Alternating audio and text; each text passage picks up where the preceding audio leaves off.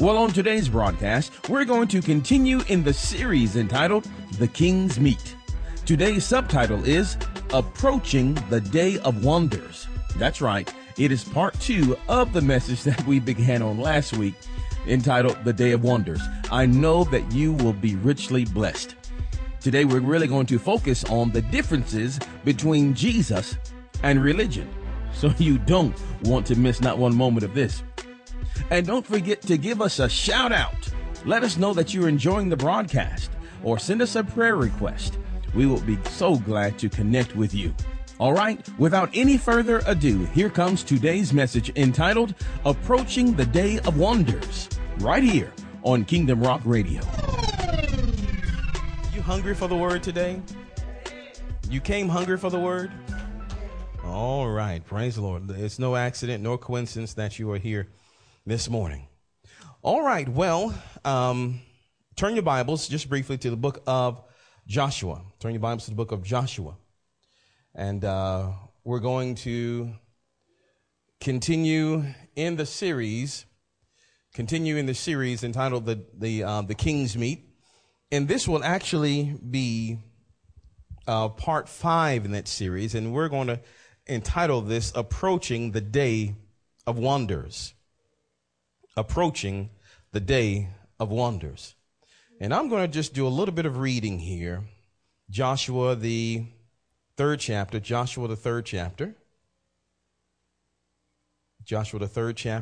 And I want to look at verses 1-5.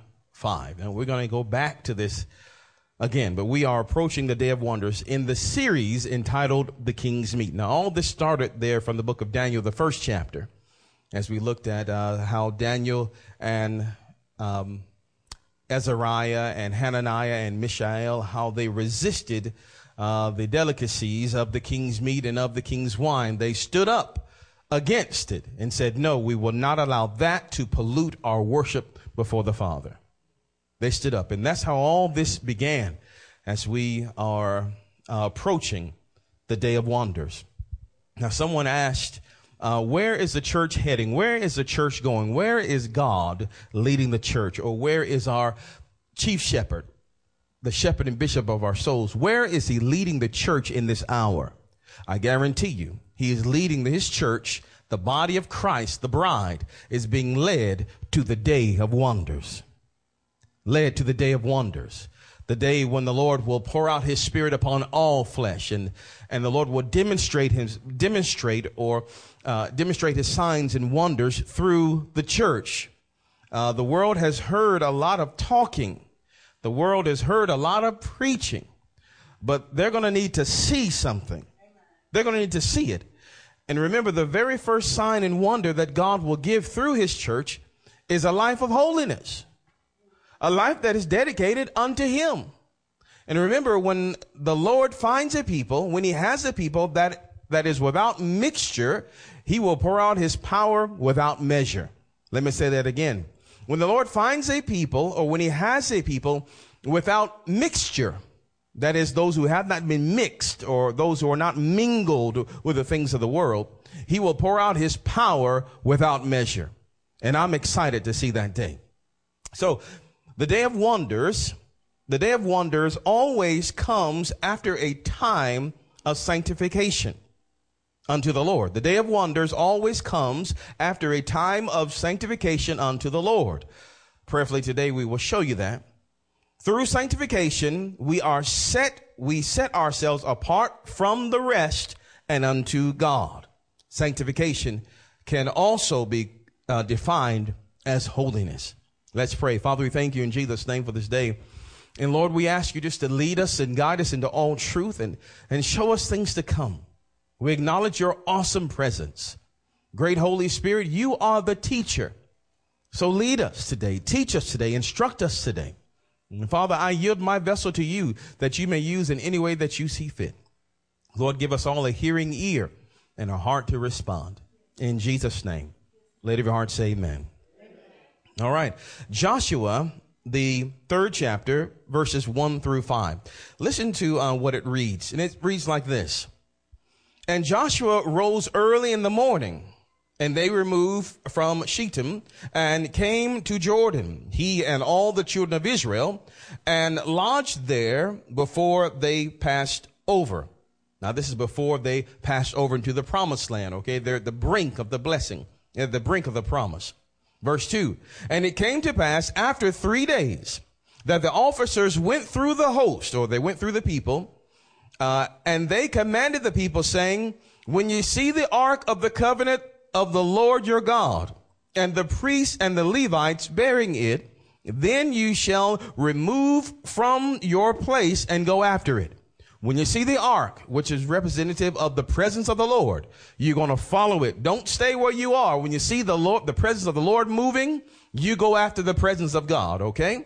And this is highly symbolic for this day of wonders. When you see the Lord moving, you follow him. You follow his presence. You follow the cloud. You don't stay where you are. You get up and you go. You respond to the presence of the Lord. Are you hearing me?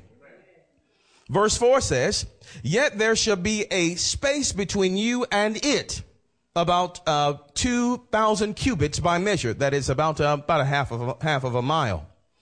Come not near unto it, that ye may know the way by which ye must go. For ye have not passed this way heretofore. There in the Old Testament, they said, don't come close to the presence of the Lord, because there was sin on your life, and you go too close, you could get killed. You could die. Just ask some of the priests that died there in the holies of holies, that whose sins were not washed, whose sins were not covered by that sacrifice. They said, don't go too close, because there is something on your life, and you need to stay alive to inherit this. But that was under the Old Testament, under the Old Covenant. Now we are all covered under the blood of the Lamb of God, under the blood of Jesus. And I can go just as close to the ark of God, to his presence, as I want to. I can lay on the ark if I want to, praise the Lord. Be just as close to the Lord as I desire. The Lord said, draw nigh to me and I will draw nigh to you. Are you hearing? So for them, it was don't go too close, but follow. But see, I want you to, the Lord says here, follow the ark, follow the Lord's presence, because you have not been this way before. This is also very prophetic. We have not been this way before. We have not seen this before. This generation has not really experienced the presence and the power of God before on a mass scale, not just with superstar preachers in the pulpits. Hear me. There's been a time when the Lord has used superstar preachers in the pulpit, and everybody has seen them and said, wow, I wish I had an anointing like that. I would be this and I would do this, that, and the other. But now God's saying that anointing that we've seen in the pulpit and greater is going to come to those within the body of Christ, those that don't have title. Are you hearing me? This is not a time or a day. The Day of Wonders is not about title. It's not about a certificate. It's not about a collar about the neck. It's about the Lord Jesus Christ standing up in his body and having full use of his body. And you're going to see signs, wonders, and miracles throughout the body of Christ. You will make your own self eligible by hearing and taking heed to what the Lord Jesus is saying here. Are you hearing? Say, he's going to use me. Say, oh Lord, I thank you that you're going to use me. Are you hearing? So it says, you haven't been this way before. We haven't seen this before. We haven't seen this before. This generation has not seen it. We have not seen true revival. This generation has not seen it.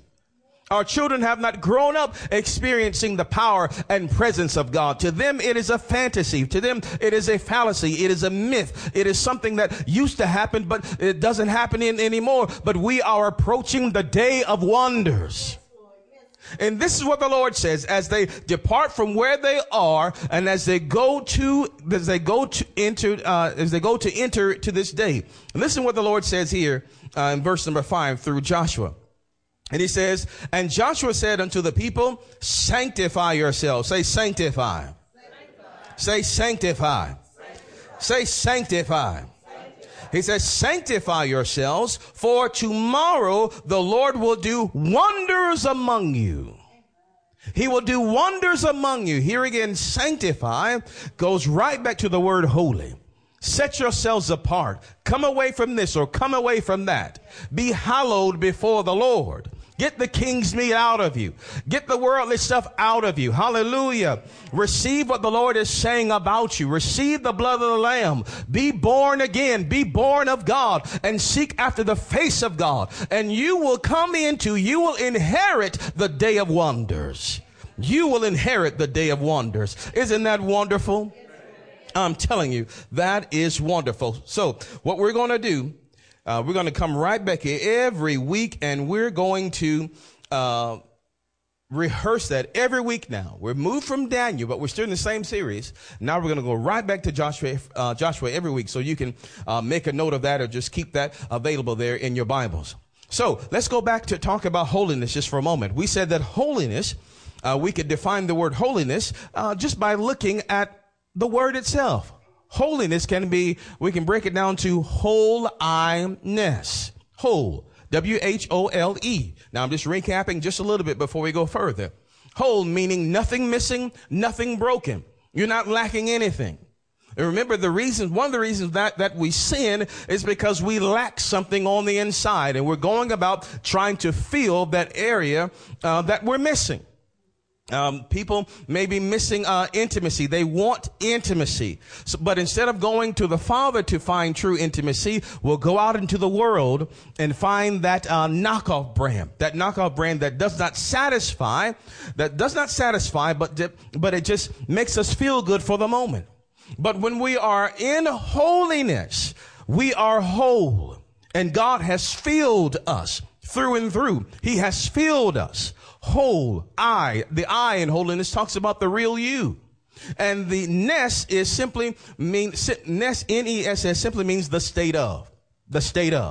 People would say, I have happiness or sadness or joyfulness, the state of being whatever it is. So we could say holiness means the state of being whole, or the continual condition of being whole or being filled. I don't need anything. Remember, we gave the illustration about someone being hungry. When you are hungry, when you're fasting, there is a temptation, right, to go out and feed yourself. Your body's crying out, let me feed myself. Let me feed myself. But when you are full, even though the food is there, normally we don't desire it because I am full. I don't want that because I am full. And remember, as we said before, when we yearn for these things of the world, when we lust and yearn for these other things, there's nothing wrong with us. That just means the yearning is there that is telling us, the yearning tells us that we are not full yet. That's why the Bible declares that we have to be filled with the Spirit. We have to get filled with the Spirit. And when we are filled with the Spirit, we won't receive the lust of the flesh, or we won't yield to the lust of the flesh because we are full of the Spirit. Well, how do I get full of the Spirit? How do I become holy? First of all, by becoming born again. Be born again and seek after the face of God. Have regular prayer times. Pray in the Holy Ghost. Read your Bible. Study your Bible. These things will help to make you full, will keep you full, will keep you full. Just like in your natural body, with this natural body, if you fail to eat, here again, you're going to begin to crave.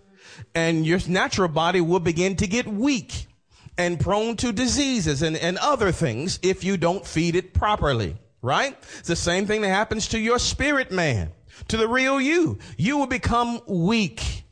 If you don't eat the word of God, if you don't come to church, if you don't study your Bible, you don't pray, you will find yourself being more susceptible to all these other temptations that are around you. I guarantee you, because your immune system will become weak.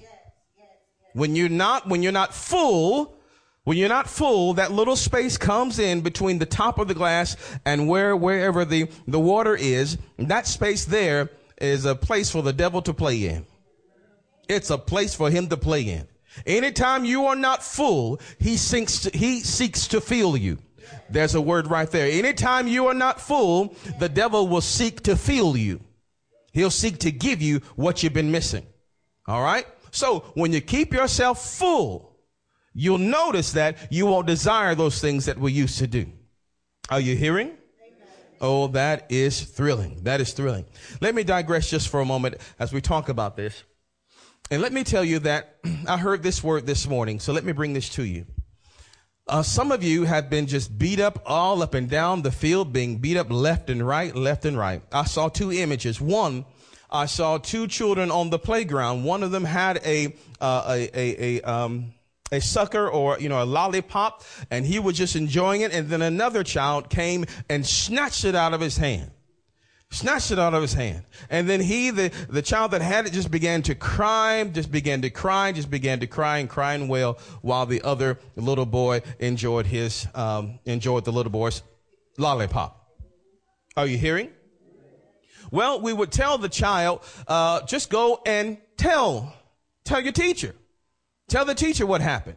And we know that there are laws now in place, the bullying laws, anti-bullying laws and all that stuff. Or laws against bullying, they'll set that child in detention or maybe even kick him out of school if he continues that sort of behavior. There are laws for that, but you have to report it. You have to report it. Are you hearing? Amen. Many of us are being beat up and the devil's snatching all kind of stuff from you, but you won't report it. You just sit there and take it. I'm not sure who I'm talking to, but I know somebody's hearing this. You're just sitting there and taking it. You've been taking it for such a long time that you don't even want to fight back anymore. But God said, this is yours. That's your lollipop the devil's enjoying now. That's your relationship the devil's enjoying now. That's your money, that's your job, that's your house that the devil's enjoying now. You've got to go report that thing. Take it to the high courts of heaven and declare your rights. Declare your rights. Are you hearing? And then I saw a second view of a sheriff, and I saw him standing there, and he had something in his hand, and he had maybe a pair of binoculars in his hand, and he was holding them. And then here comes, now the sheriff is smaller, very skinny. I don't want to say look like Barney Fife, but if that's the image, praise the Lord. He has a pair of binoculars in his hand, and then here comes this big biker guy. He comes up to him and he snatches the binoculars out of his hand, and he goes over on the side there and begins to look through the binoculars and enjoy the binoculars. Well, the sheriff is over here and he's dumbfounded. What? Man, you the sheriff. Go over there and get your stuff. You have rights. You have authority. Are you hearing? Amen. You have authority. If the enemy is taking something that belongs to you, or if he has given you something that Jesus said you're not supposed to have, then use your right, use your authority. I'll take my sidearm, and I'm going to show you a thing or two. Amen. Amen. Are you hearing? Yes. You've got to fight for your right. Turn to your neighbor and tell him you've got to fight for your right. Hallelujah. You're the one that's in charge here. Praise God. God's giving you authority. He's given you authority. Are you hearing? All right, let's continue to talk about this day of wonders now. Now, we talked about two types of holiness last week. Two types of holiness. One, I would ask you what it is, but you already see it, don't you? There are two types of holiness. One is declared holiness. That is, this one is the true holiness. That is by faith in Jesus Christ alone. Say alone.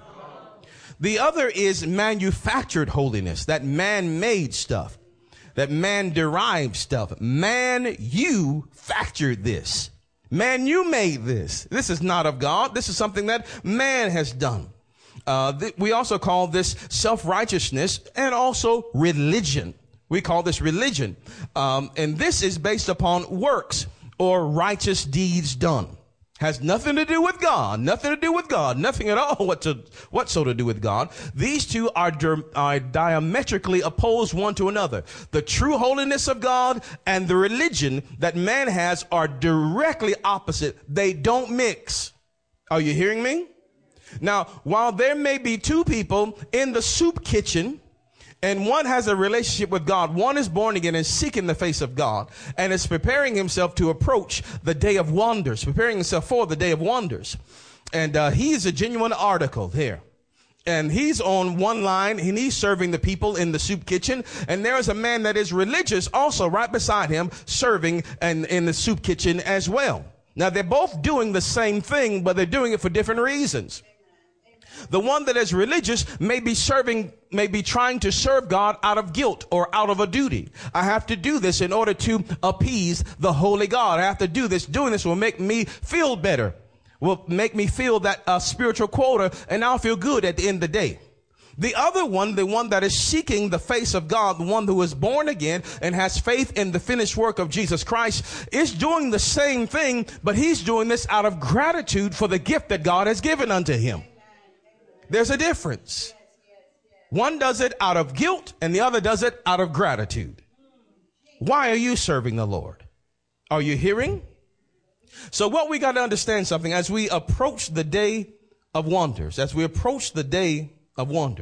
we need to get our head straight. We need to get our head screwed on just right. Get your mindset together. Realize that Jesus has finished the work. He has finished the work. He's already declared you holy apart from what you've done. If you've received Jesus as the Lord and Savior of your life, you believe in his death, burial, and resurrection, you call him Lord. He is your Lord, your Savior, your God, and your King. His blood has covered you. Then the whole thing about holiness and sanctification is all covered. It's done with. You just have to begin to agree with it and walk in it. Are you understanding? So here again, holiness, as we said before, it is being one. Set aside for the use of God. Set aside for God. We're coming away from and going unto. Please don't get stuck in limbo in the middle, because a lot of people think about holiness is just about sin. Holiness is not about sin. Are you hearing me? Let me say that again. Holiness is not about you not sinning. That's far from it. Holiness is coming closer to the Lord, being in oneness with God. And by default, you will find that you won't do those things anymore. But it's not about not sinning. Your relationship with God has nothing to do with about you not sinning. You've missed the mark altogether. You've fallen short. It's got nothing to do with you and your sin. Are you hearing? This has all what it has to do is you abiding in the presence of the Lord, you dwelling in the presence of the Lord, where all of his fullness dwells. As you abide in his presence, you'll find out that you won't want to do all those things, those terrible things anymore. Hallelujah. You'll find that he begins to change you from the inside out. Now, as we said before, there are two types of holiness: that declared holiness and manufactured holiness. Only one of those is pleasing to God. And that is what the Lord has done for you. That is that declared holiness. God declares you holy. So as we're getting ourselves together now, and we're about to take off, all that was trying to get you down on the runway, trying to get your head together. And I pray that your head is together now and that you're ready to go with me. Hallelujah. So as we're getting our head together, as we're approaching the day of wonders, because this day is coming. But the only ones that will be active in this are those who understand, we can say who understand the new covenant, who understand the covenant of grace and of righteousness, who have received the abundance of righteousness and the abundance of grace and the gift of righteousness. If you, let's say you're a Christian, but you're still worrying about your sin, you're going to miss the day of wonders. Why? Because the devil will come to your face and tell you about all this bad stuff you do and what you're still thinking this. How can you call yourself saved and all this stuff? And he will entangle you in a snare. He'll entangle you in a net. And then there you are on the ground, lifeless, thinking about your sins and what you have done. And you're going to miss all of it. Being entangled with your own faults, being entangled and battled with the enemy over something that Jesus has already fought and won. Are you hearing? So I pray that you're going to be ready. You're going to be ready. You're going to be ready for the day of wonders. Hallelujah. For this day is coming, saints of God. It is coming, and even now is upon us. Hallelujah. So let's talk for a moment. As we're getting our head together, we got to establish something. The differences between Jesus and religion. Two different things. Are you hearing me? Two different things. Jesus and religion, two different things. Remember, Jesus never came to bring you religion. Even the law was never meant to be religion. The law was simply meant to show people that they had need of a savior. They thought that they were right in themselves. Well, God says, okay, well, let me give you these set of standards and see how you stand up to these standards. I really need God. I really need God. And then they were supposed to turn and seek after God for the Messiah to come and take all their faults and iniquities away. The law is like looking into a mirror. Here again, you look in the mirror just before you go out and you look at yourself, and if you see imperfections, I know some of you really don't see imperfections, praise the Lord, but if you see imperfections, something in your teeth, something in your hair, praise the Lord, I know some of you look so beautiful, you're so handsome, praise the Lord, how dare somebody call you unperfect, but don't worry about it, praise the Lord. The mirror is meant to show you imperfections. We're not meant to stand there and stay and stare in the mirror about how bad we are. I'm still doing this. I'm still doing that. Oh, woe is me. Oh, woe is me. Oh, woe is me. Let me study myself. Let me study myself. How can I correct this? How can I correct this? No, that's religion that keeps you looking at your own imperfections and inadequacies. God says, once you look in the perfect law of liberty, then turn and take those issues to the Lord. Lord, I need a savior now. I need you to heal me now. I need you to deliver me now. We begin to cry out unto him and establish a relationship. Turn to your neighbor, tell him, you got to get out the mirror. Every time you begin to woe and complain about your sin, about the stuff that you're doing, you're standing in the mirror. You got to get out of the mirror. Hallelujah. So we're talking about the differences between Jesus and religion. Jesus versus religion. Ding, ding, ding. Let's get into it right now, because we're going to look at these scriptures and we're going to see how far apart these two really are. In Romans, the fifth chapter, rather Romans 4, verses 5 and 6, it says this: but people are counted as righteous not because of their works. Say, not because of their works. But because of their what? Faith. But because of their faith in God, who forgives sinners. Isn't that right? Amen.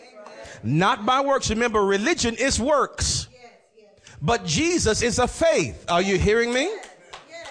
Not by works. Verse 6, David also spoke of this when he described the happiness of those who are declared. There's that declared, those who are declared righteous without working for it. That's us. Say, that's me.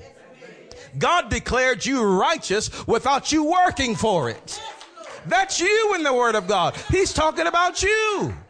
David saw that. The Lord showed David a vision, and he saw a people. He saw the body of Christ. He saw those that were just declared right without having to do all these sacrifices, without having to do all those things, without having to do all these righteous works. He saw a people through the eyes of the Spirit. He saw us. Hallelujah. He saw us in this day, and he said, oh, how happy they must be to be declared right in the sight of God already without having to do works. Isn't that something?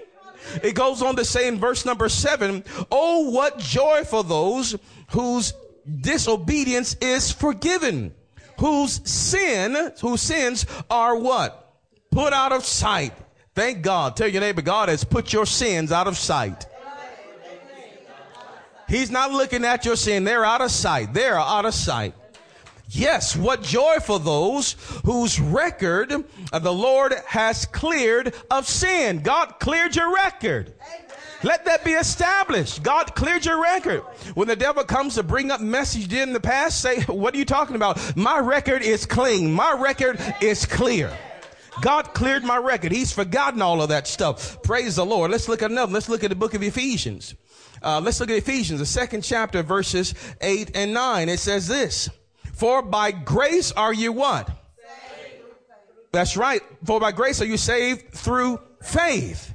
And that not of yourselves, right? That's the works part. That not of yourselves. It is the gift of God, not of what? Works. Not of works, lest any man should boast. There's going to be no one. There'll be no one in heaven that will say, I'm up here because I was so good. There'll be no one in heaven standing in the presence of God that would say, I did well all my life. I gave my body to be burned. I did everything and I am so good. That's why I got in here. There'll be no one that will get into heaven based upon their works. God said, I'm not having that. I'm not having that. The ones that will be in heaven in the presence of the Lord, the ones that will remain in the presence of the Lord are those who have the Lamb's blood sprinkled over their lives, who've been covered by the blood of the Lamb. Are you hearing me? Now let's look at something. Go in your Bibles to the book of Romans. Romans, the 3rd chapter. Let's go to Romans, the 3rd chapter. Let me show you something. We're going to slow it down for a moment and go to Romans, the 3rd chapter. I want to show you this in the word of the Lord.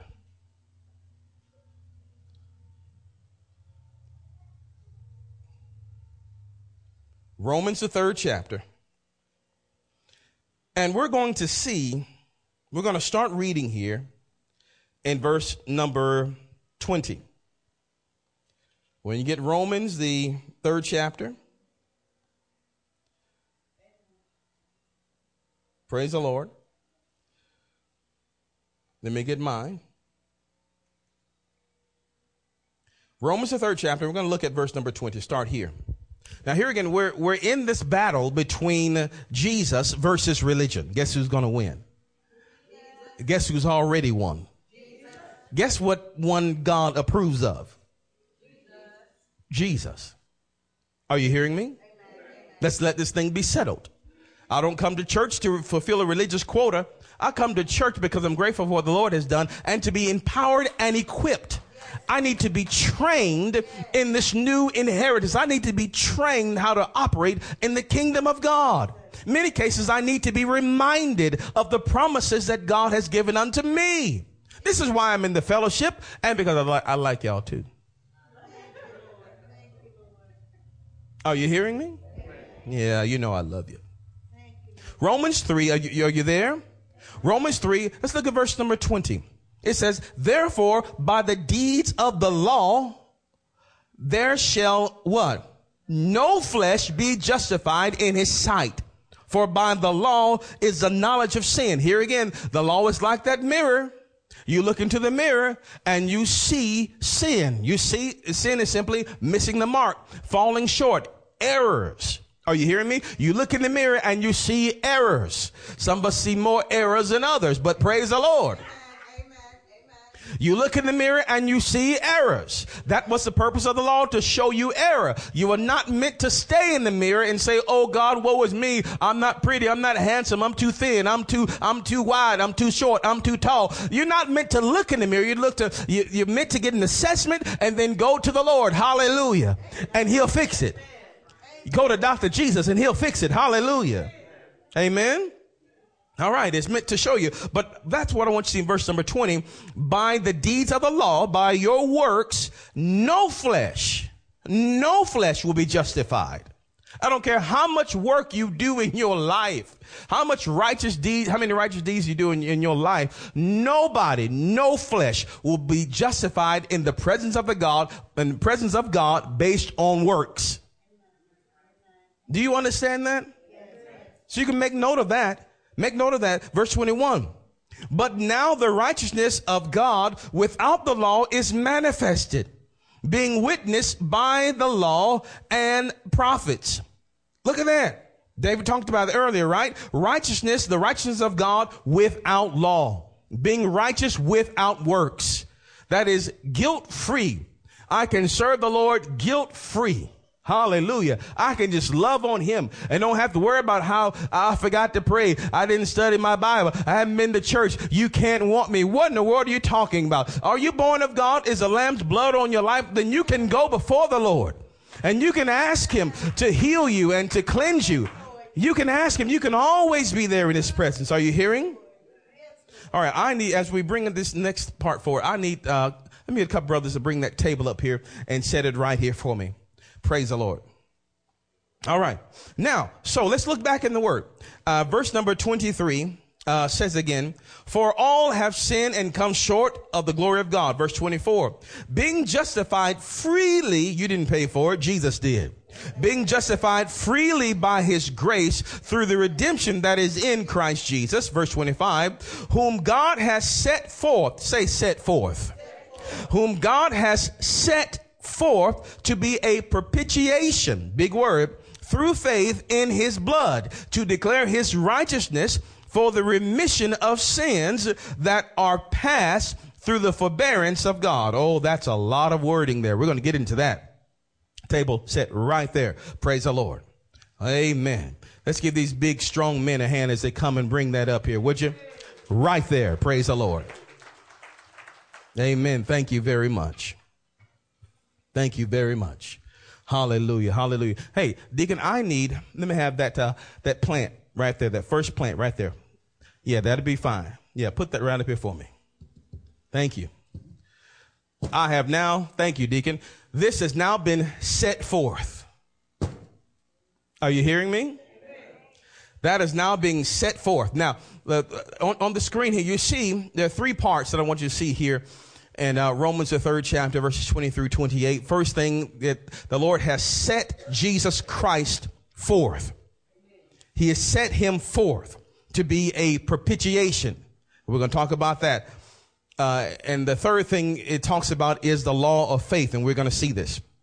So God has set Christ forth to be a propitiation. Propitiation means a pleasing sacrifice, or it means a way of atoning for, a way of making things right. Okay? In short, God said, Lord says, okay, there's something wrong with you and I. Okay, there's something wrong with you and I. And I have made a way for us to be set right together, for us to be right together. Okay?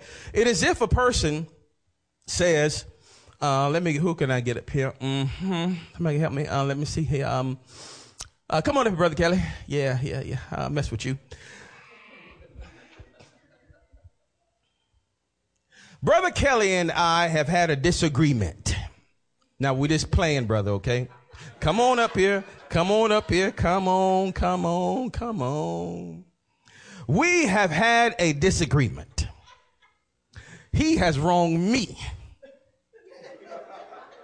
That'll take the smile off his face. He has wronged me. He has wronged the pastor. Can you believe that? And he really hurt my feelings, y'all. He really hurt my feelings. All right, so he has come to me, realized that he hurt my feelings. He come to me. This is not a small thing. He did something big. I mean, he really did something big to hurt my feelings. Anybody ever had somebody do something really bad to you and it really hurt you bad? Hold your hand up if you really had that happen to you before. Oh, he has too. It really hurt me. The type of hurt that you go to bed thinking about, you getting up thinking about, go through the day, you think about, you just can't really get over it, that type of hurt. And because of that hurt, it has broken our relationship. The type of relationship when I see him calling, oh, it's Kelly.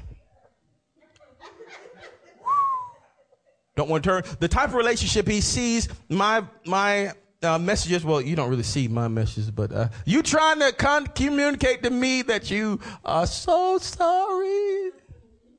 So he comes to me and he asks me to forgive him. Please forgive me. They didn't hear that. Please forgive me. And he even says in such a way, he says he asks forgiveness, but he's going to do it right, and he's going to ask forgiveness, and at the same time he's going to say what he did wrong. Please forgive me for doing, I don't know, what did you do? For doing that. Are you hearing? So what I do, I'm full of grace. Please praise the Lord Jesus. I'm full of grace. And so what I will do is just say, hey, brother, you're forgiven. Don't worry about it. Don't worry about it. It's all good. Matter of fact, let's not even talk about it anymore. As a matter of fact, for me, it didn't even happen. I'm done with it, huh? Cooling water. Cooling water. I said that ain't happening. I mean, it's done. I'm through with it. I'm through with it. Anybody ever been like that before? I mean, you're really through with it. Okay? But here's the thing. He heard me, but didn't really believe me. Because he knows the severity of what he did. He's thinking, oh, no, he can't truly forgive me for what I did. Isn't that right? You're right. Yeah, so he's still feeling guilty for what was done. And so what does he do? And so he begins to say within himself, I've got to do something to make this up. He begins to say, even though I've already said I've forgiven you, it's done. He feels so guilty that he begins to say, what can I do to make this right? What can I do to make this right? What can you do? He wants to make amends with me. Are you hearing? We're going to freeze for a moment. Okay, remember that picture. Thanks, Brother Kelly. Give Lord a hand of praise for him.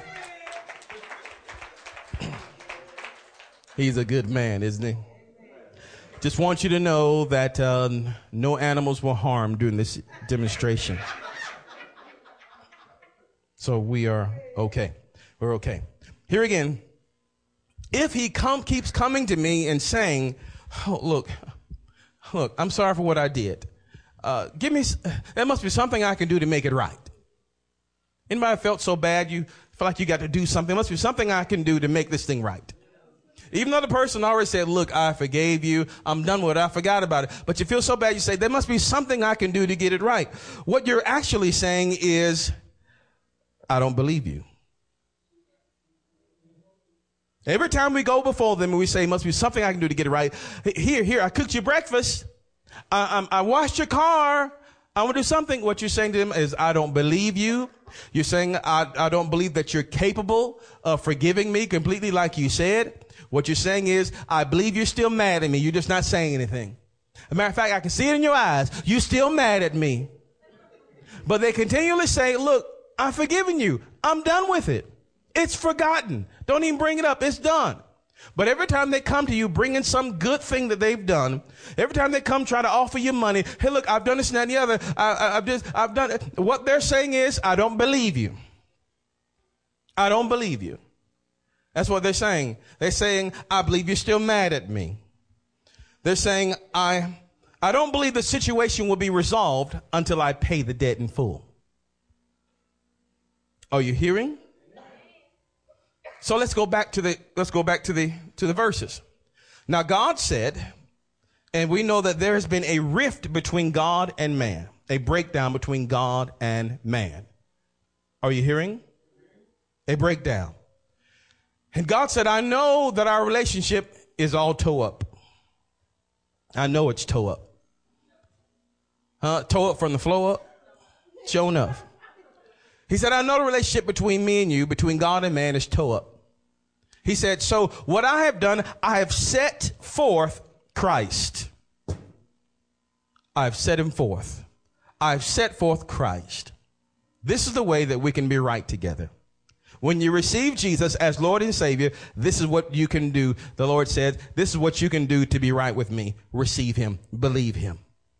I've set him forth. John 3:16, for God so loved the world that he gave his only begotten son, that whosoever would believe in him would not perish, but have everlasting life. He said, I know we're toe up from the flow up. I know we've had a bad relationship because of stuff that you did. But the Lord said, look, I've forgiven it. I've washed it away. It's not even a thing, not even a chicken wing. It's done. We're done with it. Lord said, I'm done with it. I've forgotten about it. Don't bring it up. I'm done with it. He said, here's what you do. Just believe in my son. Just believe in what Jesus did. Be covered by his blood. And then we're so thankful. Lord, you really letting me go free? Oh, wow. Oh, wow. We're so grateful that we don't mind serving him. We want to serve him now. He's forgiven us of this huge debt. Hallelujah. But here comes the man that is of religion. Comes in. What?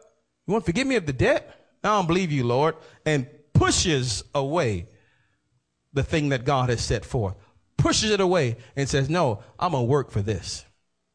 I'm going to make sure. I know I've done a lot of wrong in my life. I know I've hurt a lot of people in my life. I know I have, but I'm going to make it right to you, God. I'm going to make it right. I'm going to serve in the soup kitchen every week. I'm going to give blood every week. I'm going to donate money to every cause. I'm going to do this. I'm going to do that because I feel so bad for the stuff that I've done. I feel so guilty. I feel so much ashamed, and I'm going to do a lot of rights, and then you'll really like me. You really like me when I get into heaven.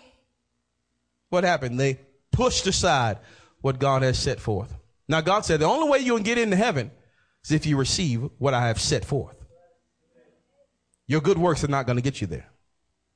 Are you hearing? Amen. How many of you understand that? Amen. Praise the Lord.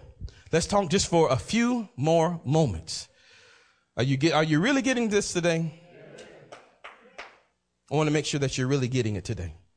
Now, as we talk just a few more moments, and really, as we're looking at the Day of Wonders, we're going right back to the Day of Wonders. And we start there in the book of Joshua, the third chapter. Now, let me tell you a little bit about religion, and we're going to close out today. My God, I still can't get to what I want to get to, but I believe that you're getting it today. Amen. What does religion say? Now, we know what God said, and we talked a little bit about the differences between Christ and religion. What is the definition of religion? Listen to this definition of religion.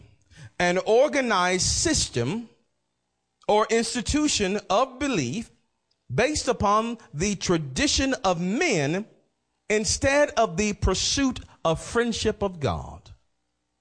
2, it is the act of playing church. It is the act of playing church, exchanging internal truth for external performance, substituting spiritual realities with carnal rituals. It is the act of replacing God with rituals. No, it's not right, brother. It's the act of replacing God with rituals, playing church. This is why people can come to church every Sunday. They're there every Sunday. And when they leave the church doors, they are like demons on steroids. The biggest devils, biggest hateful, mean devils in town. Because they're religious, but not conscious of relationship. As a matter of fact, you can be religious and not know God. Did you know that? Let's go to Matthew. Go ahead and go to Matthew for a second. Matthew, the 7th chapter. Matthew, the 7th chapter. Religion also means a set pattern or way of doing things. A set pattern or way of doing things. Now, you can be religious about getting up every morning at 7 o'clock. Set pattern or way of doing things. That's fine. No problem with that. But it's when we replace God with our methods, that's a problem. When we replace God with rituals, that's a problem. When we come before God and say, God, I know you're not going to bless me because I did this. Are you hearing? Then that's a problem. Hallelujah. I don't care. Now hear me. I don't care if you sinned last night. Well, I hope that you didn't, but I don't care that you sinned last night. If the devil comes to you and say, all this is happening to you because you sin, and God is not pleased with you because of the sin. What the devil's trying to do is trying to get you to push the gift of God aside and focus in on your work, which is religion. And if he can get you focused on your works or religion or the law, then you'll never receive what God has for you. Because God is steadily trying to give it to you, but you'll push it away because you feel like you haven't done right. Are you hearing? Look at Matthew 7:22. It says this, Matthew 7:22. Many, the Lord says here, many will say to me in that day, Lord, Lord, have we not prophesied in thy name? And in thy name have cast out devils. And in thy name done many wonderful works.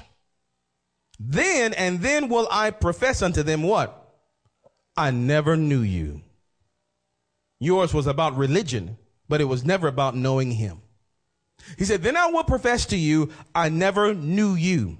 Depart from me, ye that work iniquity. Do you see that? You can be religious and not know God. How do you know if you are religious? If you keep on finding fault in yourself. You keep on finding fault. If you are the center of your relationship with God, you're religious. If you're coming to church is about you, about making you feel better, you're religious. If you're reading your Bible is about fulfilling some type of quota, you're religious. I hope you're hearing what I'm saying to you. It's not about you. It's about Jesus. It's about growing closer to him, being intimate with him as we approach the day of wonders. As we approach the day of wonders. Oh, my God, my God. God does not want your religion. He wants you. He does not want your religious acts. He wants you. Now, here again, I want you to please consider this as we close. Consider that works of righteousness cannot produce holiness. Works of righteousness cannot produce holiness. Let me say that again. Works of righteousness or your good deeds cannot produce holiness. But holiness will always produce works of righteousness. Does that make sense to you? Praise the Lord. The day of wonders is founded on relationship and not religion. On relationship and not religion. On intimacy and not do for me. Are you hearing? Amen. On worship and not works. On humble hearts and not a haughty spirit. It is founded upon gratitude and not guilt. So if you're guilty, come to the cross and receive grace. Receive forgiveness. Hallelujah. Don't have a relationship with God based on your guilt. You must be born again and in pursuit of the face of God to approach and remain in the day of wonders. I prophesied. I really don't have to do it because it is approaching right now as we speak. This must be settled in your heart, settled in your mind. The work that God's going to do through you will blow your mind. The things that he has prepared for you, you haven't even thought about. Your eyes even haven't seen it. Your ears haven't even heard about it. The things that God has prepared for you. Not only will there be signs and wonders that he will work through your hand, not only will there be a change of your life, change of your ministry, change in marriage, change in relationships. This is a total moving and a shifting of the Holy Spirit through the body of Christ. Now, why is he doing it? Because if you look outside, the world is getting darker and darker and darker. There are people killing people randomly, and there's so many acts of violence and so many acts of hatred. There's so many bad things going on right now. So much bad. Gross darkness is covering the earth. But the light is beginning to be brighter and brighter and brighter. And the world is going to look for an answer. They're going to look for Jesus. And even now they're looking for Jesus. They're looking for truth. And Jesus is going to begin. And you'll see this even now. He's manifesting himself through his body.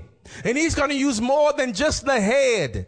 That we would say the clergy, the pastors, the teachers, the evangelists, the apostle, the prophet. He's going to use more than just his head. He's going to use his hands. He's going to use his finger, his little pinky. He's going to use his pinky toe. He's going to use his entire body, all the body, to show the world how glorious and great he really is. And then you will see the rapture of the church occur. Then, as the church stands up in power, when the Lord has manifested himself greatly in the earth, when they all see and know this Jesus thing is really true, then you'll see the great snatching away, the great rapture of the church, but not before the Lord comes in his body with power and great majesty. So we are preparing for that day, and that day is not founded upon religious works. It's founded upon an intimate relationship with God. It's founded upon us being born again and receiving the precious blood of Jesus Christ over our lives and receive that declared holiness over our lives. Because if you believe right, you'll live right. Hallelujah. As a man thinks in his heart, so is he. If you believe that you are the righteousness of God through Christ Jesus, then you will walk as the righteousness of God through Christ Jesus. If you believe you're holy, you will walk as though you're holy. If you believe that you are sanctified and set aside for God's use, then you will walk as though you were set aside for God's use. Are you hearing me? But if you continue to believe the filth of the world, if you continue to believe what you see in the mirror will tell you that you're ugly, and it's lying to you. Are you hearing me? I'm talking about your physical appearance. When God has already said that you're beautiful, that you're loved and accepted. Hallelujah. Don't let the enemy lie to you. God has already set you aside and marked you for the day of wonders. I pray that you will receive that today in Jesus' mighty name. We're finished for today in Jesus' name. Lord, we praise you today. Lord, we praise you.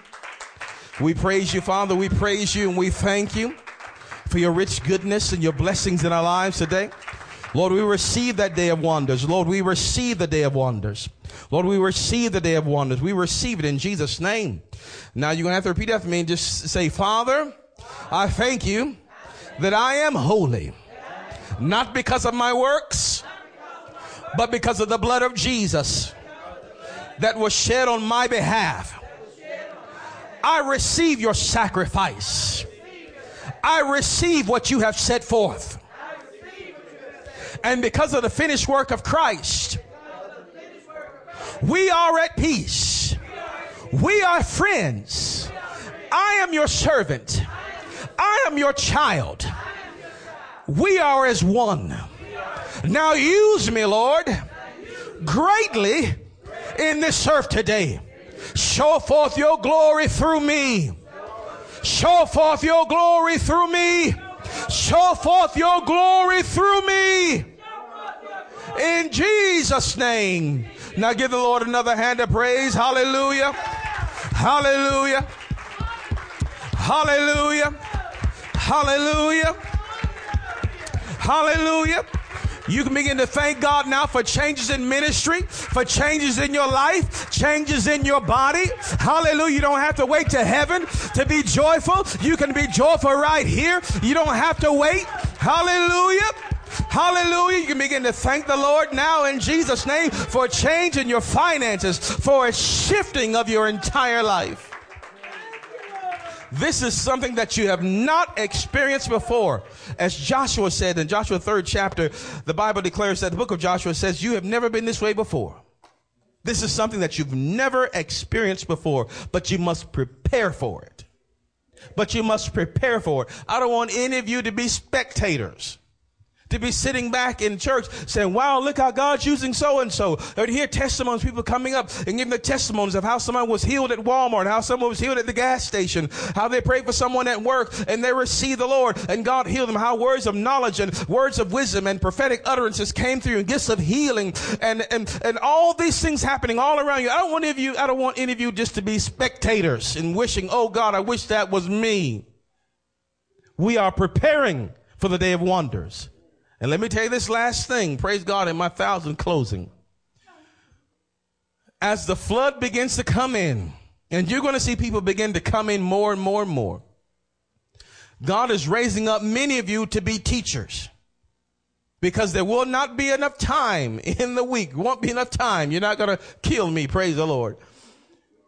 There'll be church will be going on 7 days a week, and you'll see this. 7 days a week. Hallelujah. And then we'll have sessions. 7 days a week. Classes going on. 7 days a week because of the number of people that will be feeling the place, that will be feeling the fellowship, hungry for the word of God, hungry for the word of God. And the Lord is raising up teachers right now that are eating the flesh of the lamb right now, that are eating the flesh of the lamb. That is his word, that are drinking his blood, that is, has received the sacrifice over their lives, who understand this new covenant. God will use you to teach them and to instruct them. Hallelujah. Because the time is coming. The great harvest of souls is upon us. And it will happen, you see this, it will happen because of the day of wonders. They'll see a great light. Those that sit in darkness will see a great light, and they'll come to know Jesus. And I thank God that you'll be ready. I'm done. Thank you, Lord Jesus. So we thank you. Thank you, Lord. Hallelujah. Now, Lord, I send these words out in Jesus' mighty name. Lord, let these words, the words that you have spoken, let them land upon your people's hearts. And Lord God, let these words take root in their hearts and let it produce a mighty tree. And Holy Spirit, I pray that you would bring these words back to their remembrance, especially in times of warfare or in times of depression, that they may see and know who you are in them, that they may see their destiny, their calling. And Father, I know that many have been rocked by the devil. And the devil's been pushing people around, as we said earlier. The devil's been giving people thoughts of suicide and thoughts of loneliness and saying you'll never be this or you'll never be that. All that attack has been on them. But Father, I declare right now by the blood of Jesus Christ that attack is broken. That attack is now broken off of their lives in Jesus' name. And that by the power of your Spirit, you begin to show them who they really are. For the attack has been on them because of the great things that you have planned for their lives. Thank you, Lord, for using that person, for using that boy, that girl, that man, or woman in great and unusual ways. Now, Lord, show them who they really are. Show them the gift of God that's on the inside of them. Show them the greatness that is on the inside of them. Show them, oh God, show them the great and mighty things that you would do in their lives. Show them, Lord, I speak courage. I speak courage to be strong and courageous, for soon and very soon you will inherit the promises of God that belong to you. Only faint not, and you will see the glory of the Lord revealed in your lives. In Jesus' name, oh, I thank you, Lord, I thank you. I thank you, Lord, I thank you. Thank you, Lord, I thank you. Thank you, Lord, I thank you. Thank you, great Holy Spirit. Thank you. Thank you, Holy Spirit. Thank you, Lord. Thank you, Lord. Oh, Lord, thank you. Thank you, Lord, for showing yourself strong. Thank you, Lord, for showing yourself strong in the name of Jesus. We pray that you are richly blessed by today's message. We would love to connect with you. Just go to our website at kingdomrock.org. You can become our friend on Facebook or follow us on Twitter, and subscribe to our YouTube channel and a whole lot more. Right there at kingdomrock.org. We would love to hear from you. And if you're in the Bremen area, please stop by and join us every Sunday morning. Sunday school is at 9 a.m. and Sunday morning is at 10. Wednesday night, we have what's called Hour of Power. It starts at 6:30 p.m. All are invited. We're located at 180 Helton Road in Bremen, Georgia. Give us a call at 770-537-1933. We would love to hear from you. And if you have a prayer request, by all means, please log on to our website at kingdomrock.org and click on the prayer page. Until tomorrow, remember that Jesus is Lord. Choose Him as your Lord today. Only He can make a way.